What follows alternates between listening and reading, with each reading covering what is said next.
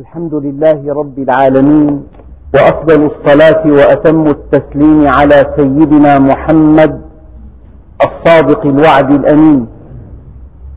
اللهم لا علم لنا إلا ما علمتنا إنك أنت العليم الحكيم. اللهم علمنا ما ينفعنا وانفعنا بما علمتنا وزدنا علما. وأرنا الحق حقا وارزقنا اتباعه. وأرنا الباطل باطلا وارزقنا اجتنابه واجعلنا ممن يستمعون القول فيتبعون أحسنه وأدخلنا برحمتك في عبادك الصالحين. أيها الإخوة المؤمنون مع الدرس السابع من سورة الإسراء وصلنا في الدرس الماضي إلى قوله تعالى وقل لعبادي يقول التي هي أحسن إن الشيطان ينزغ بينهم إن الشيطان كان للإنسان عدوا مبينا. أولا الله سبحانه وتعالى أضاف العباد إلى ذاته. هذه إضافة تشريف. إضافة تشريف. كأن تقول لرجل أمامك يعلم أن هذا ابنك تقول له هذا ابني. تريد من هذا أن تشرف هذا المخلوق هذا الابن. هذا ابني أنا أبوه. الله سبحانه وتعالى أضاف العباد إليه في آيات كثيرة. قل يا عبادي الذين أسرفوا على أنفسهم لا تقنطوا من رحمة الله. إن عبادي ليس لك عليهم سلطان. حيثما وردت كلمة العباد مضافة إلى الله عز وجل فهذه الإضافة إضافة تشريف. فالله سبحانه وتعالى شرفنا حينما أضافنا إلى ذاته. يا أيها النبي قل لعبادي. هذا أمر بالنص الدقيق. قل لعبادي يقول التي هي أحسن. العلماء في تفسير هذه الآية قد ذهبوا مذاهب شتى.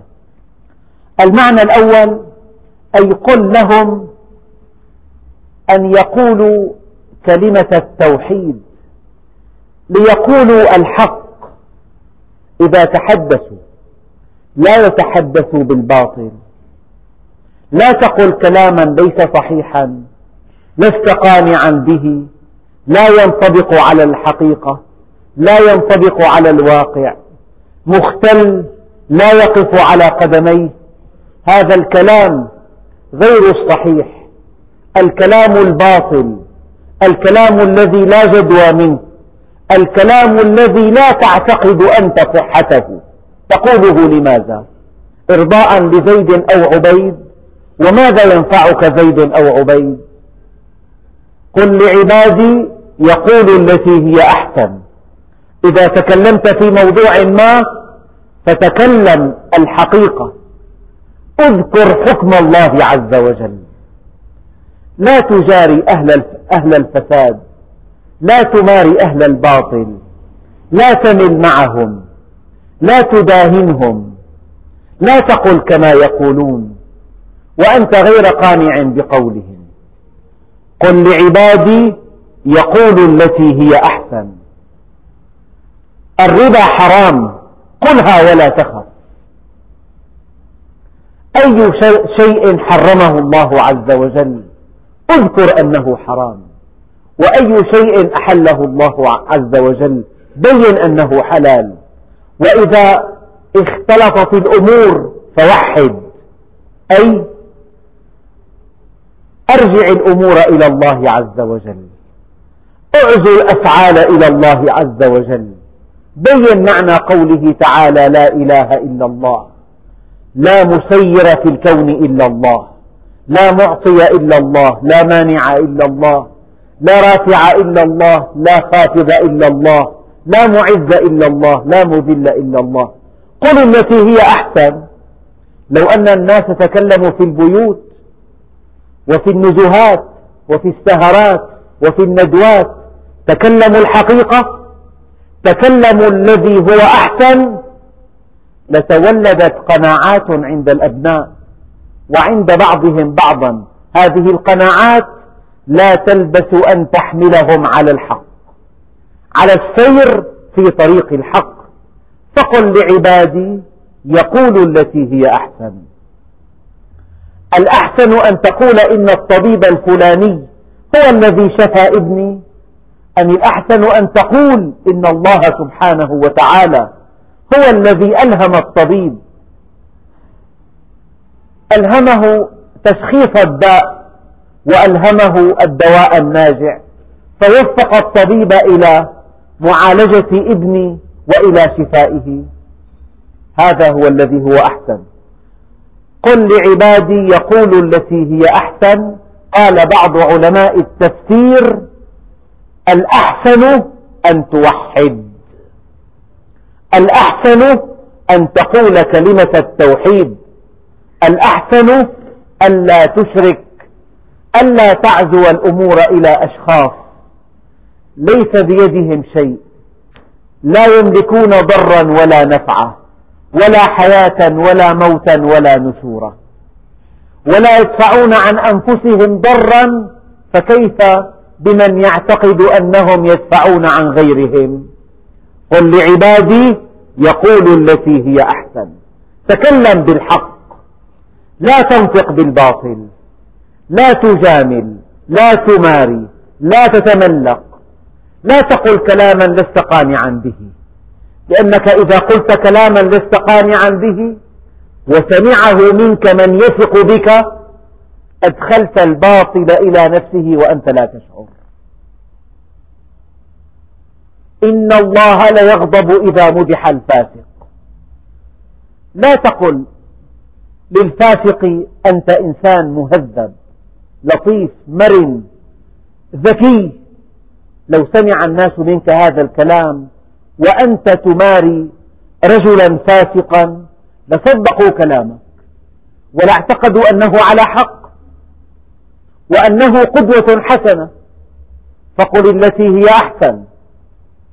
إذا تحدثت في أي موضوع لا تقل إلا الذي تقنع به أو فاسكت أما أن تنطق بالباطل فرب كلمة لا تلقي لها بالا يهوي بها المرء في جهنم سبعين خريفا.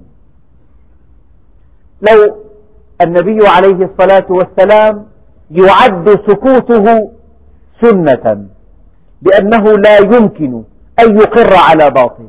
فلو سكت لكان الفعل الذي فعله صحابي أمامه أو لكان القول الذي قاله رجل أمامه حقا لأنه سكت. سكوته إقرار. فإذا عودت نفسك أن تقول التي هي أحسن في أي موضوع؟ قل لعبادي يقولوا التي هي أحسن.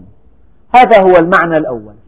المعنى الثاني في المجادلة في المناقشة لا تقل كلاما قاسيا. ليس الهدف أن تنتصر على هذا الإنسان. الهدف أن تأخذ بيده. لا تجرحه. لا تحقره. لا تسفه رأيه. لا تستعلي عليه. تواضع لمن تعلم. إذا ناقشت إذا جادلت لا تقل هذا الكلام كذب. إنك بهذا جرحت خصمك وحطمته. قل له تعال يا أخي لنفكر معا في هذا الذي قلته. لنبحث له عن برهان. لنبحث له عن دليل. أين الدليل؟ ألا تعتقد معي أن هذه الفكرة أصوب من هذه؟ جادلهم بالتي هي أحسن.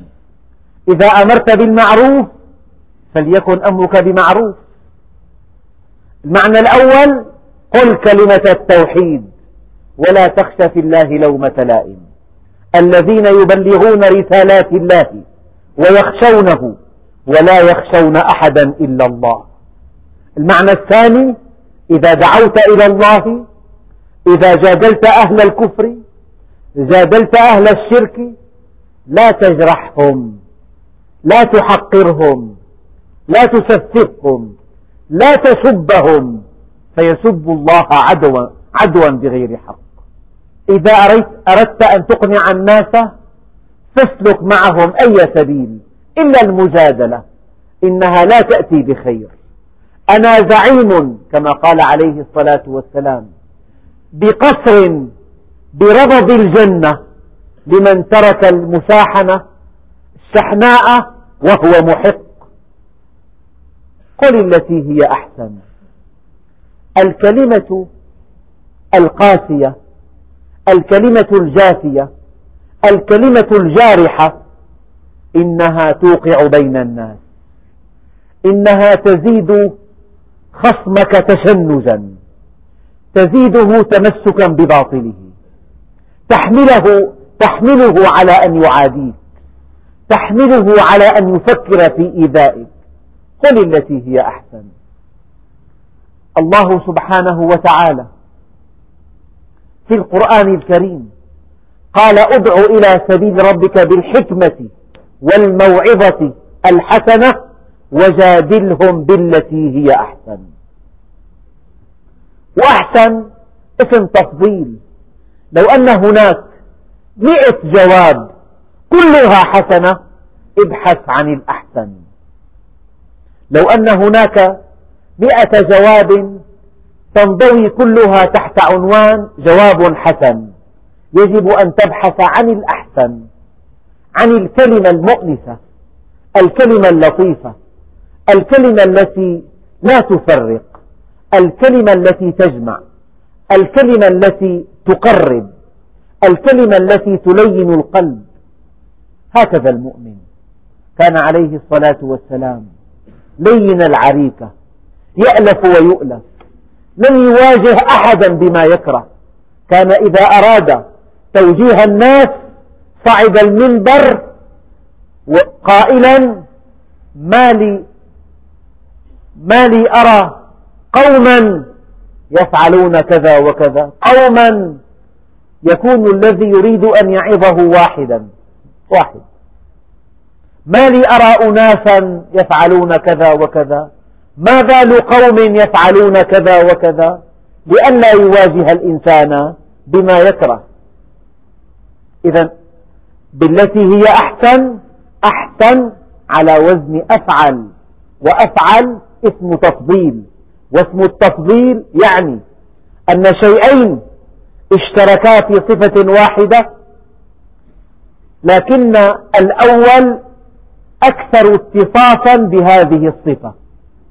فقد تقول كلمة حسنى وقد تقول كلمة أحسن.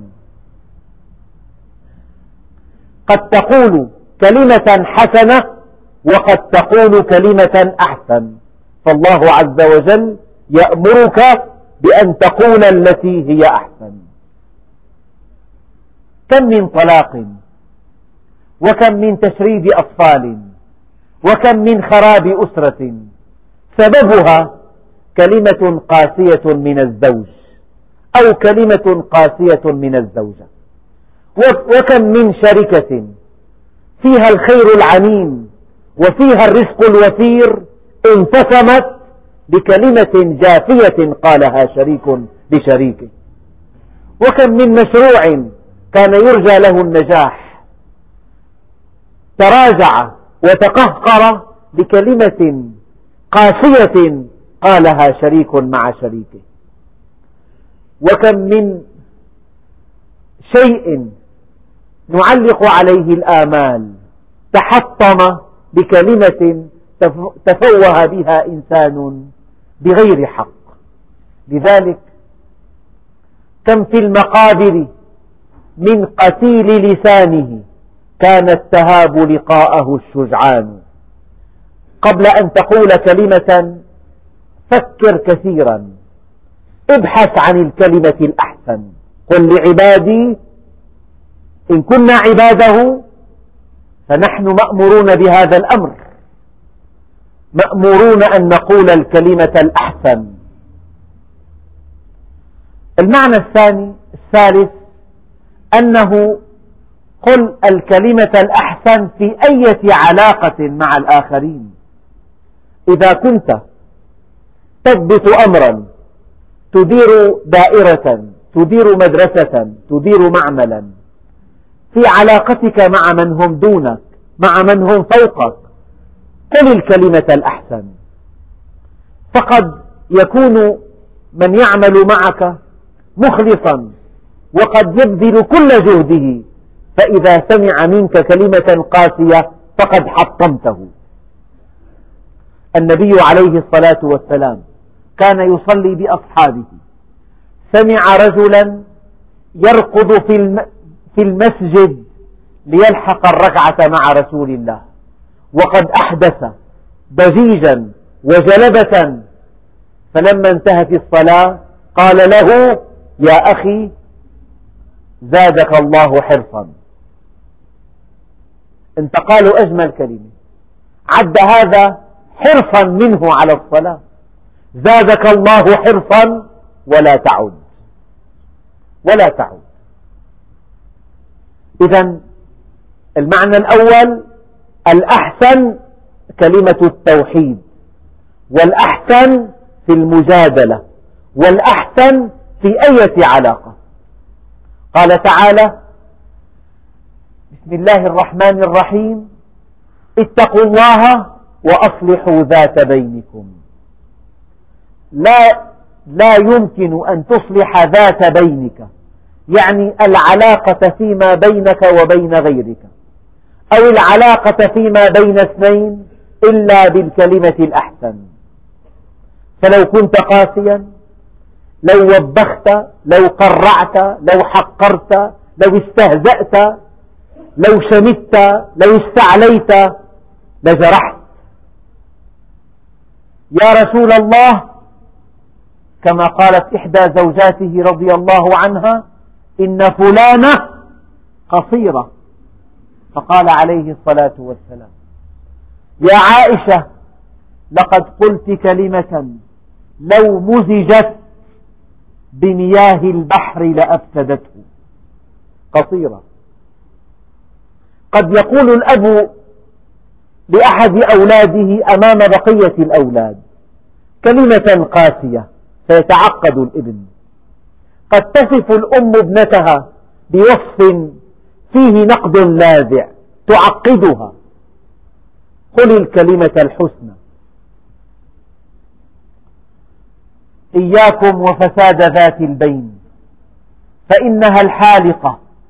لا أقول حالقة الشعر ولكن أقول حالقة الدين. فساد ذات البين. التفتت. تفتت الأسرة. تفتت العائلة. تفتت الحي. تفتت القرية. تفتت المدينة. الكلمة القاسية والنقد اللاذع والاستهزاء والسخرية والاستعلاء والاحتقار هذا كله يفتت المجتمع يصبح المجتمع أفرادا متفرقين متعادين متباغضين متدابرين المعنى الرابع قال تعالى ولا تسبوا الذين يدعون من دون الله فيسبوا الله. إياك أن تناقش إنسانا بعيدا عن الدين وتقسو عليه. لا يجد ملجأ إلا أن يسب دينك ويسب مقدساتك. عندئذ توقعه في حرج كبير. قل له الكلمة الحسنى. لا تجادل من لا خير منه. فذكر إن نفعت الذكرى. بعضهم قال قل لعبادي يقولوا التي هي أحسن أن تأمر بالمعروف وأن تنهى عن المنكر. أن تأمر بما أمر الله وأن تنهى عما عنه نهى الله. هذا معنى قوله تعالى قل لعبادي يقول التي هي أحسن. وبعضهم قال هذا أمر موجه لخاصة المؤمنين. كما قال عليه الصلاة والسلام أمرني ربي بتسع خشية الله في السر والعلانية كلمة العدل في الغضب والرضا القصد في الفقر والغنى وأن أصل من قطعني وأعفو عمن ظلمني وأعصي من حرمني وأن يكون صمتي فكرا ونطقي ذكرا ونظري عبرة. أن تسمو على الخصومات أن ترد على الإساءة بالإحسان أن ترد على التشهير بالصمت أن ترد على النقد بالمدح أن ترد على القطيعة بالوصل أن ترد على الظلم بالإنصاف. هذه أخلاق الأنبياء. لو قلدتهم لو جعلتهم قدوة لك لأحبك عدوك قبل أن يحبك الصديق. والفضل ما شهدت به الأعداء. المعنى الأول كلمة التوحيد المعنى الثاني في المجادلة المعنى الثالث في أية علاقة اجتماعية المعنى الرابع في مجادلة خصوم الدين المعنى الخامس في الأمر بالمعروف والنهي عن المنكر المعنى السادس أمر موجه إلى خاصة المؤمنين. هذه كلها أو هذه بعض المعاني المستفادة من قوله تعالى قل لعبادي يقول التي هي أحسن إن الشيطان ينزغ بينهم. إن الشيطان كان للإنسان عدوا مبينا. ما وجدت تشبيها موضحا لهذه الآية كالتشبيه التالي. لو أنك وضعت بينك وبين أخيك شيئا متفجرا يأتي الشيطان فيشعل هذه المادة فيحدث, فيحدث انفجار فيحطم الطرفين. الشيطان إن الشيطان ينزغ بينهم. متى يستطيع الشيطان أن ينزغ بينهم؟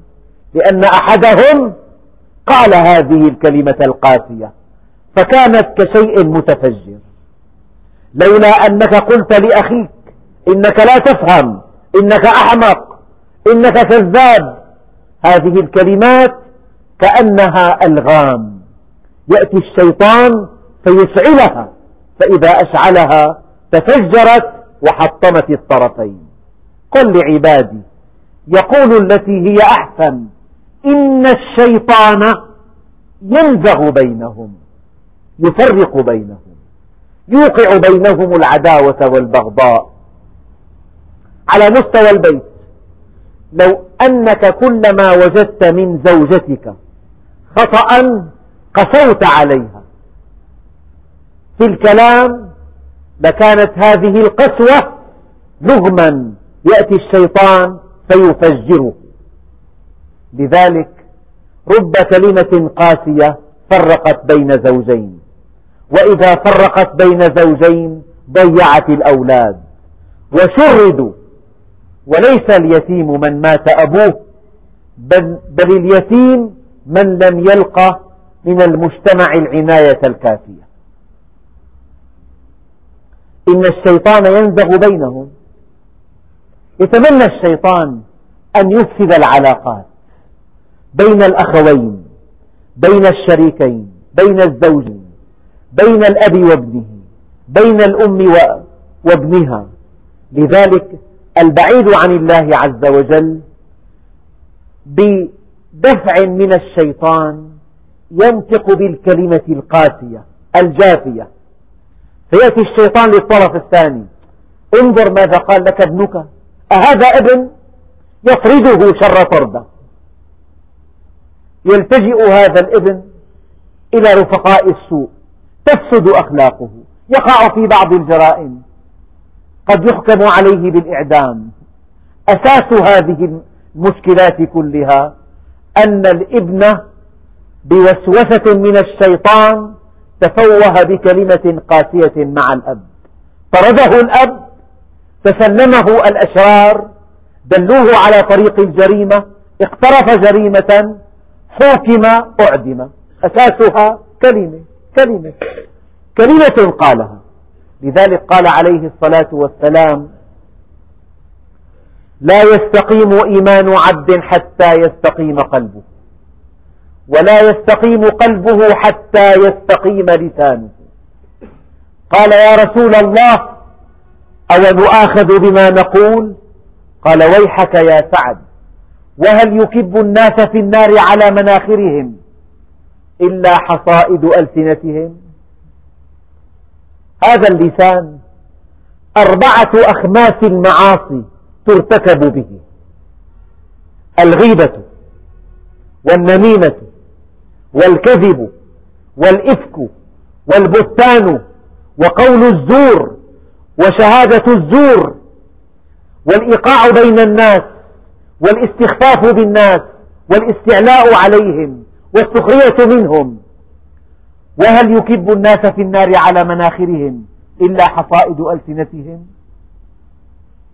قال عليه الصلاة والسلام من عامل الناس فلم يظلمهم وحدثهم فلم يكذبهم ووعدهم فلم يخلفهم فهو ممن كملت مروءته وظهرت عدالته ووجبت أخوته وحرمت غيبته. من أساء الظن بأخيه فكأنما أساء الظن بربه. قل لعبادي يقولوا التي هي أحسن ليقولوا كلمة التوحيد وليحسنوا المجادلة وليحسنوا القول في كل علاقة اجتماعية. وليحسنوا مجادلة أهل الكفر والفجور. وليأمروا بالمعروف. ولينهوا, ولينهوا عن المنكر. وليرتفعوا فوق الضغينة والحقد والسباب والشتائم. ورد الصاع صاعين هذا كله ليس من أخلاق المؤمن. سيدنا عمر رضي الله عن عمر كان يمشي في المسجد ليلا ويبدو أن المسجد كان مظلما في الليل. يروى أنه داس على أحد المصلين على طرف قدمه. تألم هذا المصلي. قال أعمى أنت؟ قال لا. فلما قيل لهذا الأمير العظيم لأمير المؤمنين كيف تسكت على هذا الكلام؟ قال سألني فأجبته. أأعمى أنت؟ قال لا. وانتهى الأمر. بهذه الكلمة انطفأ الشر. وهذه وهذا توجيه نبوي. إذا غضبت فاسكت.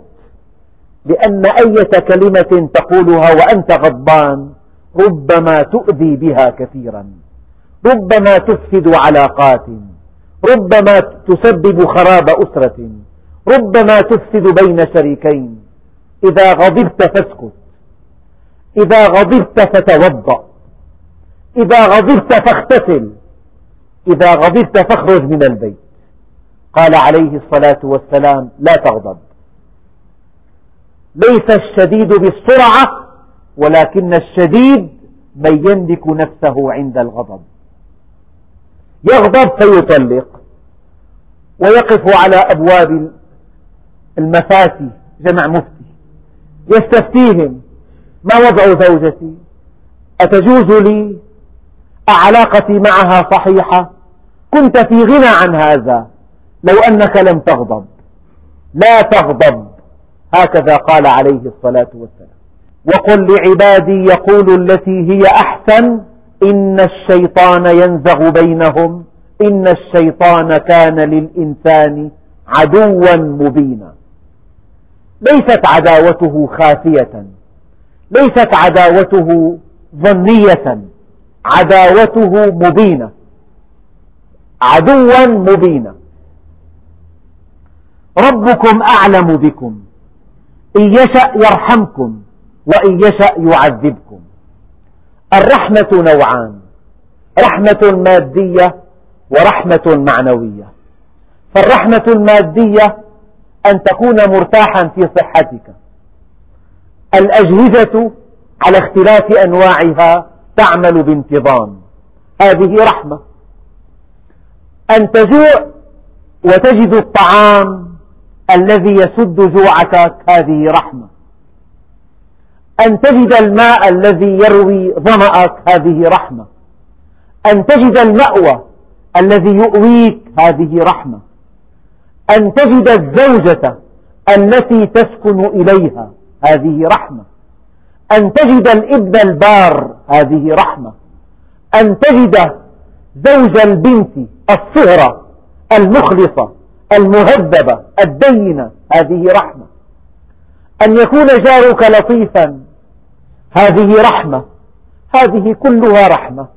كل شيء ترتاح له رحمة. وأن يتجلى الله على قلبك قيل عليه هذه رحمة.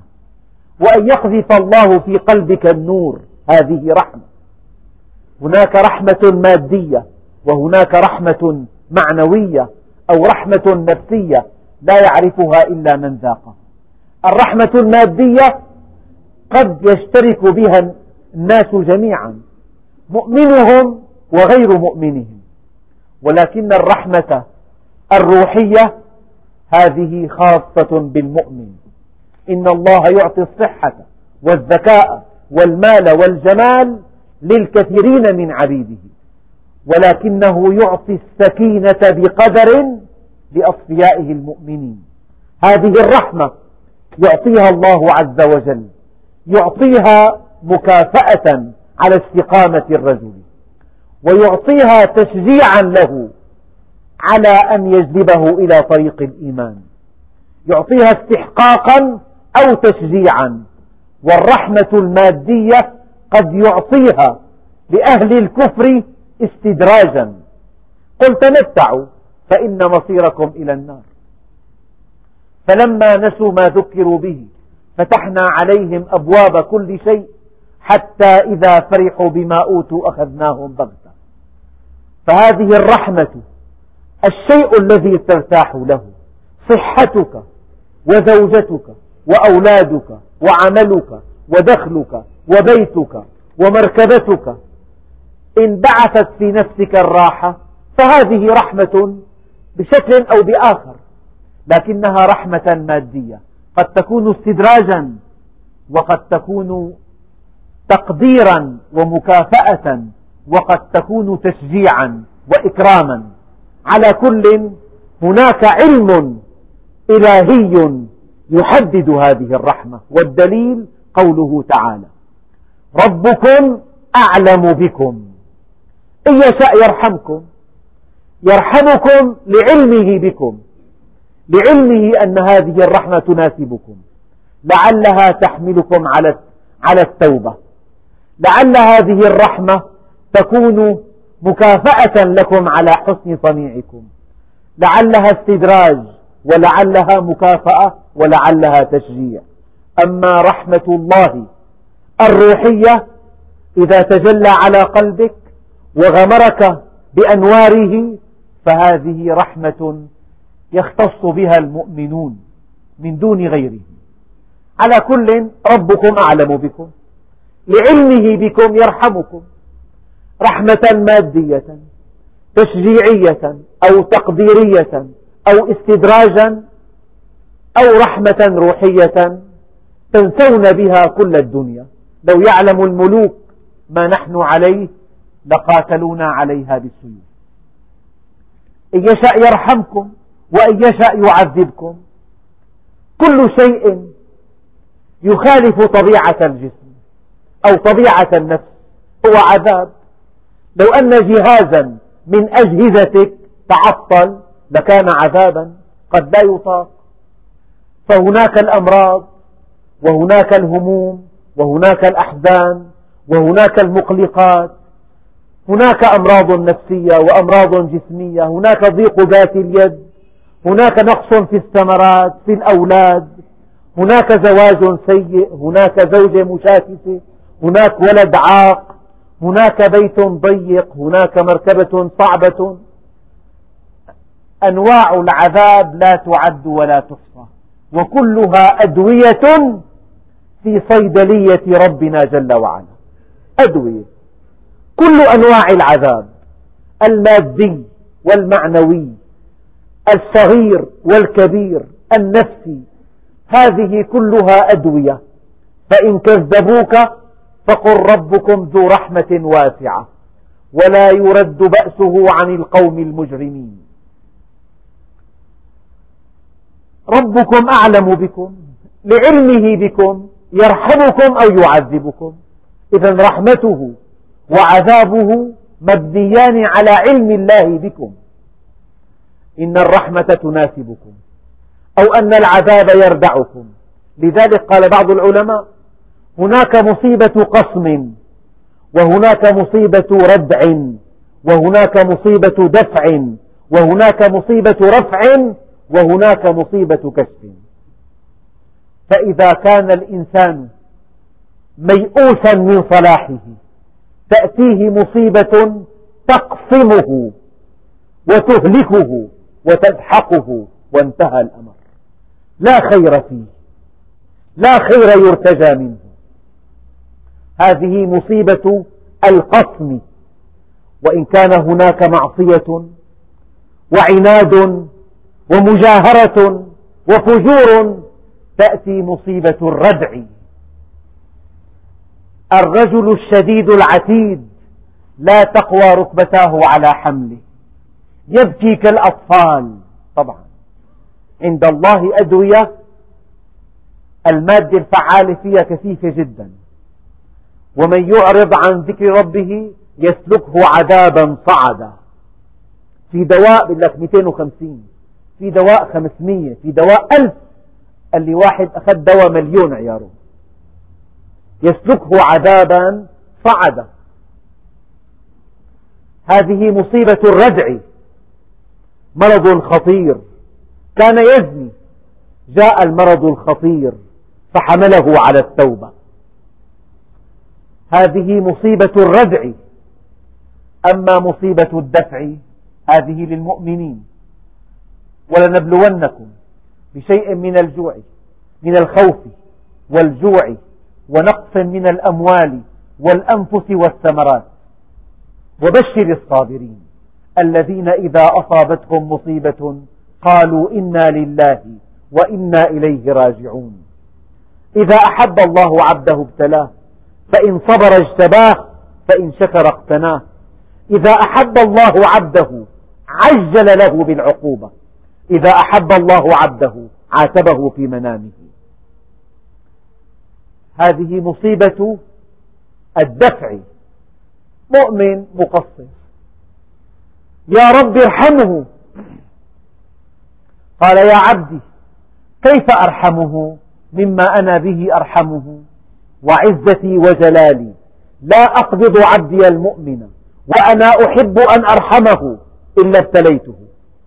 بكل سيئة كان عملها سقما في جسده أو إقتارا في رزقه أو مصيبة في ماله أو ولده. حتى أبلغ منه مثل الذر فإذا بقي عليه شيء شددت عليه سكرات الموت حتى يلقاني كيوم ولدته أمه. هذه مصيبة الدفع. مستقيم لكنه مقصر. يدفعه نحو الأمام. يخوفه. تلوح له مصيبة. يلجأ إلى الله عز وجل. ارتفع. هذه مصيبة الدفع. فإذا كان مستقيما وذا همة عالية إذا جاءته مصيبة رفعت مرتبته عند الله عز وجل. أشد الناس بلاء الأنبياء وأنا أشدهم بلاء ثم الأمثل فالأمثل. أما النبي عليه أما الأنبياء عليهم صلوات الله فالمصائب التي تصيبهم من أجل كشف حقيقتهم. في أنفسهم من الكمال الذي يسمو على كمال البشر بحيث أن هذا الكمال لا يظهر للناس إلا في ظروف صعبة. لذلك يذهب النبي عليه الصلاة والسلام مشيا على قدميه إلى الطائف. وأما كلمة مشيا على قدميه لا يعرفها إلا من زار الأماكن المقدسة ورأى فيها شدة الحر وماذا تعني كلمة مشيا على قدميه من مكة إلى الطائف؟ ليصل إليها. ليرده أهل الطائف شر رد. ليستخفوا برسالته. ليؤذوه. يأتي سيدنا جبريل. يقول يا محمد أمرني ربي أن أكون طوع إرادتك. لو شئت لأطبقت عليهم الجبلين. فيقول النبي عليه الصلاة والسلام لا يا أخي اللهم اهد قومي إنهم لا يعلمون. لعل الله يخرج من أصلابهم من يوحد الله. هذه مصيبة الكشف وهناك مصيبة الرفع وهناك مصيبة الدفع وهناك مصيبة الردع وهناك مصيبة القصم. لذلك الأدب الإسلامي هو أنه إذا أصابتك مصيبة فاتهم نفسك. قل لعلي فعلت معصية لعلي قصرت لعلي أكلت مالا حراما. وإذا أصابت أخاك مصيبة فأحسن الظن به. قل هذه مصيبة ترقية وهذه مصيبة رفع وهذه مصيبة رفع درجاته عند الله عز وجل. استعمل هذه القاعدة. إن ألمت بك مصيبة فاتهم نفسك. وإن ألمت المصيبة بأخيك فأحسن الظن به. إذا ربكم أعلم بكم. إن يشاء يرحمكم وإن يشاء يعذبكم. رحمته وفق علمه بكم. علمه بما يناسبكم. وعذابه وفق علمه بما يناسبكم. إنه حكيم. ومعنى حكيم أن الشيء الذي وقع لا بد من أن يقع. ولو لم يقع لكان نقصا في كمال الله ونقصا في علمه ونقصا في حكمته ونقصا في رحمته. الشيء الذي وقع لا بد من أن يقع. لذلك إذا كشف الغطاء اخترتم الواقع. لذلك قال عليه الصلاة والسلام إن لكل شيء حقيقة وما بلغ عبد حقيقة الإيمان حتى يعلم أن ما أصابه لم يكن ليخطئه وما أخطأه لم يكن ليصيبه. لا تقل لو أني فعلت كذا وكذا ولكن قل قدر الله وما شاء فعل فإن كلمة لو تفتح عمل الشيطان. ربكم أعلم بكم. إن يشاء يرحمكم وإن يشاء يعذبكم. وما أرسلناك عليهم وكيلا. أنتم مخيرون. وما أرسلناك عليهم وكيلا. لست مكلفا أن تحملهم بالجبر والقهر على الإيمان. أنت منذر. أنت مبشر. أنت رسول. أنت مبلغ. هم مخيرون. إنك لا تهدي من أحببت. ولكن الله يهدي من يشاء. ليس عليك هداهم. إذا أنتم مخيرون. الآية دقيقة جدا. أنتم مخيرون. وفق اختياركم يعلم الله اختياركم ويعلم نواياكم ويعلم وجهتكم. إذا يرحمكم أو يعذبكم بحكمة بالغة. هي من حكمة الله عز وجل. آية دقيقة جدا. جمعت بعض العقائد. ربكم أعلم بكم. أعلم اسم تفضيل. لا ليست في الأرض جهة. تعلم حقيقة الإنسان كعلم الله عز وجل. أعلم بكم. إن يشاء يرحمكم وإن يشاء يعذبكم. وما أرسلناك عليهم وكيلا. إنما أنت إن أنت إلا نذير. وما عليك إلا البلاغ المبين. وربك أعلم بمن في السماوات والأرض. ولقد فضلنا بعض النبيين على بعض. علم الله عز وجل يعني لا يستطيع مخلوق أن يحيط به. يعني هل يستطيع يعني موظف بسيط في كلية الطب أن يعرف مستويات الأطباء وأيهم أكثر علما وأيهم أكثر مهارة في الجراحة. لا يستطيع هذا. فكيف يستطيع هذا الموظف البسيط أن يفرق بين أربعة جراحين في القلب في العالم؟ أيهما أكثر مهارة؟ يعني من يستطيع أن يقيم الصحابة إلا أن يكون فوقهم؟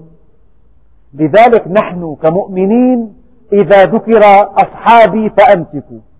لسنا جميعا مؤهلين أن نميز بينهم ولا أن نقيمهم ولا أن نقول هذا أفضل من هذا. هذا كلام مرفوض نحن جميعا دونهم.